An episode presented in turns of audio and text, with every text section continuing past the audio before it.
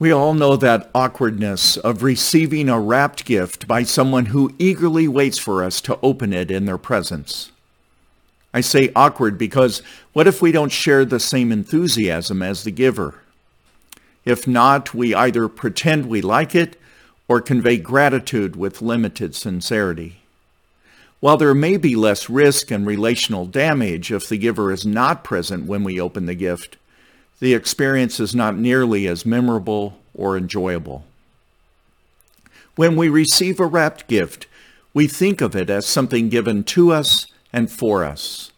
Once opened, we experience an immediate response. We like it or not. We consider it to be of value or not. We deem it useful or question what it is.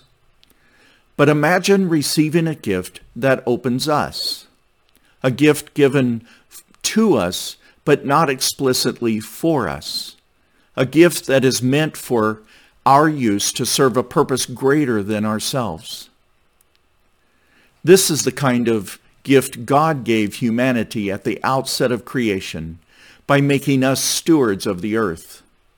It was given for us to both benefit from its resources and to care for its overall vibrancy and health. The earth was given for our use, but not for us to possess or use up. It is a gift which opens us to enjoy, explore, imagine, all while accepting responsibility for its care. This is how the Apostle Paul spoke of spiritual gifts given to the church in his first letter to the Corinthians. First century Corinth was a newly formed faith community divided over leadership. Some favored select leaders over others, and this same valuation was applied to members who exercised certain spiritual gifts. This community valued the ecstatic gift of speaking in tongues above all others, and as a result elevated those members who exercise this gift as superior to members with lesser gifts. Paul addresses their misunderstanding and abuse of spiritual gift in chapters 12, 13, and 14. He reminds them that all who follow Jesus are members of one and the same body of Christ, and that each member is equally valuable. In the same way, he informs them that spiritual gifts are given and distributed throughout the community by the one and same Holy Spirit. Therefore, each and every gift matters, and all are of value to the whole. Listen for this dual emphasis of, valu- of valuing each and every member and each and every gift as Eileen Haynes reads for us from chapter 12 of Paul's first letter to the Corinthians. Our scripture reading is from 1 Corinthians chapter 12, verses 1, 4 through 12, and 27. Now, about the gifts of the Spirit, brothers and sisters, I do not want you to be uninformed. There are different kinds of gifts but the same Spirit distributes them. There are different kinds of service, but the same Lord. There are different kinds of working, but in all of them and in everyone, it is the same God at work. Now to each one the manifestation of the Spirit is given for the common good. To one there is given, through the Spirit, a message of wisdom, to another, a message of knowledge by means of the same Spirit, to another, faith, by the same Spirit, to another, gifts of healing, by that one Spirit, to another, miraculous powers, to another, prophecy, to another, distinguishing between spirits, to another, speaking in different kinds of tongues, and to still another, the interpretation of tongues. All of these are the work of one and the same Spirit, and He distributes them to each one just as He determines. Just as a body, though one, has many parts, but all its many parts form one body, so it is with Christ. Now you are the body of Christ, and each one of you is a part of it. The word of the Lord.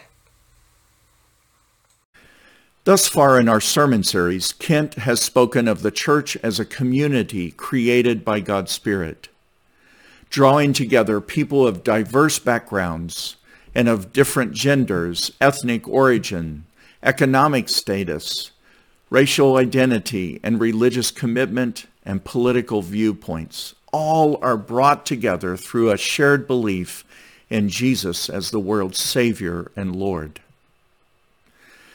Last week, Emily related how this newly formed community shares life together in fellowship, partnership, and mutual love and care for one another. Today, I want to emphasize the nature of the church as the body of Christ and how the Spirit distributes spiritual gifts to every one of us for the body's growth toward maturity and function for accomplishing God's purpose in the world.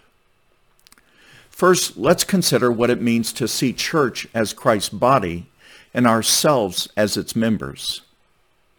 We must not overlook the significant language and its implied meaning. Few people think of today's church as a living organism, but rather think of it as an edifice, a structure, or an institution. The American church has lost touch with the organic nature of its identity in Christ. As a result, we place more emphasis on the building, the budget, the size of the congregation, the popularity of the church's leaders, and its name recognition. Membership and recruitment feels more like that of joining a club. And we emphasize worship that is inspirational and entertaining, programs that meet the life experience needs of its constituents, and other services of the church that are relevant and convenient. In this way, we condition people to be consumers and congregations to succumb to competitive features to win and, and sustain their customer base.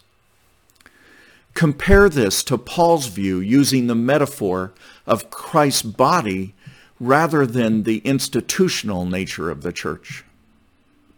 The church is not an entity separate from its members. Member in this sense relates to its original meaning of limb or organ. If we fail to value each and every member, we lose something important in our understanding of Christian community. Paul reiterates that every one of us is important to the body and has something to contribute. If the whole body were just an eye, then where would be its hearing? If we were only one part, where would the body be? Thus, he says, there are many parts, but one body.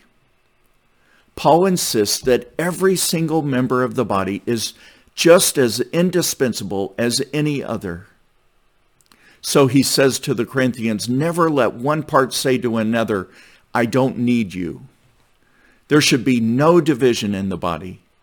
All parts should have equal concern for one another. Every part matters.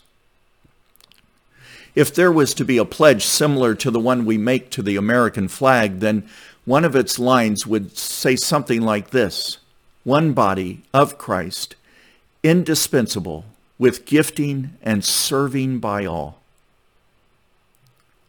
The second focus of Paul in this chapter concerns spiritual gifts and their use.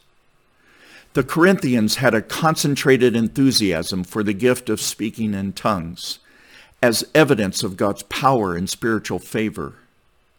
Paul seeks to correct this misunderstanding by emphasizing that there are a variety of gifts given by the Spirit and their distinct purpose that all gifts are given to the whole community for the purpose of building up the body of Christ the fact that the Corinthians thought that the gift somehow benefits the single individual alone reminds me of this story told by a newspaper man.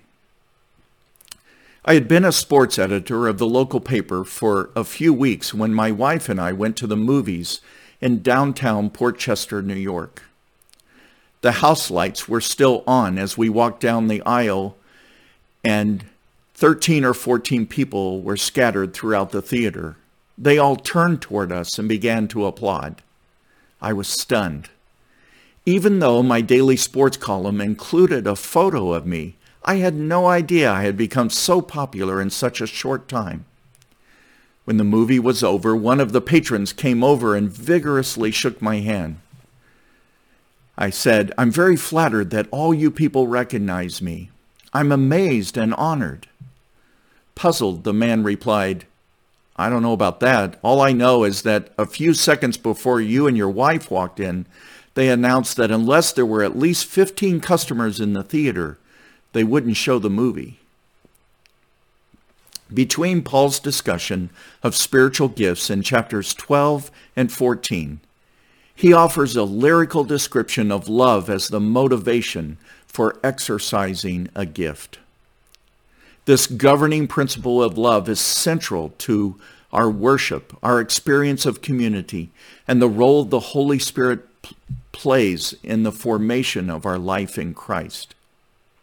As Emily pointed out last week, love for one another is indispensable for who we are as a community of followers of Christ.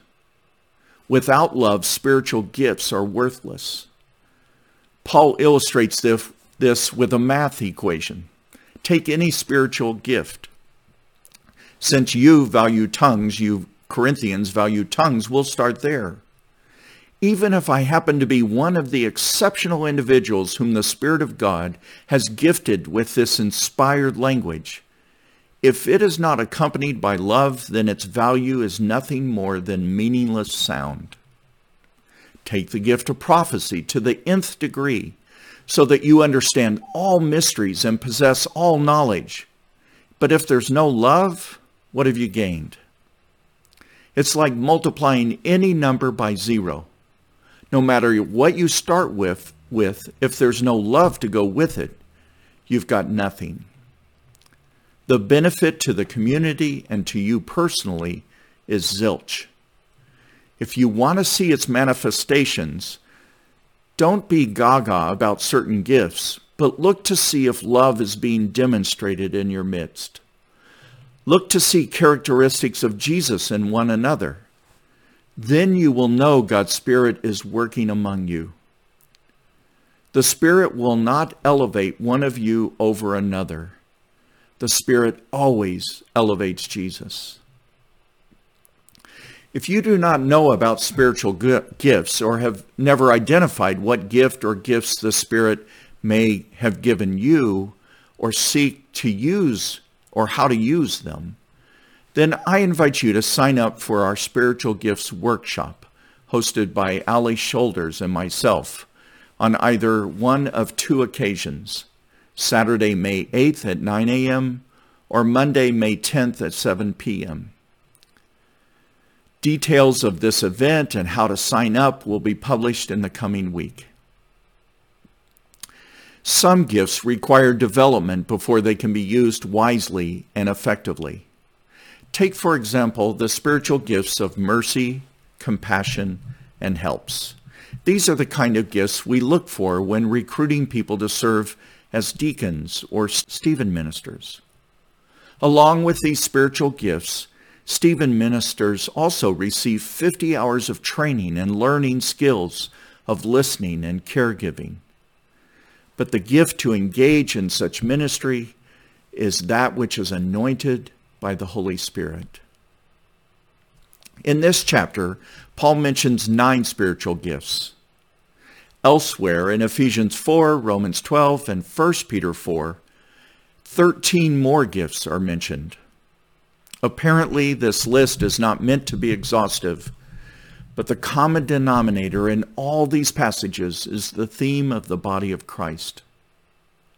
The Corinthians needed to be reminded that the Spirit had a variety of ways of honoring Jesus, besides the seemingly spectacular way of speaking through ecstatic utterance.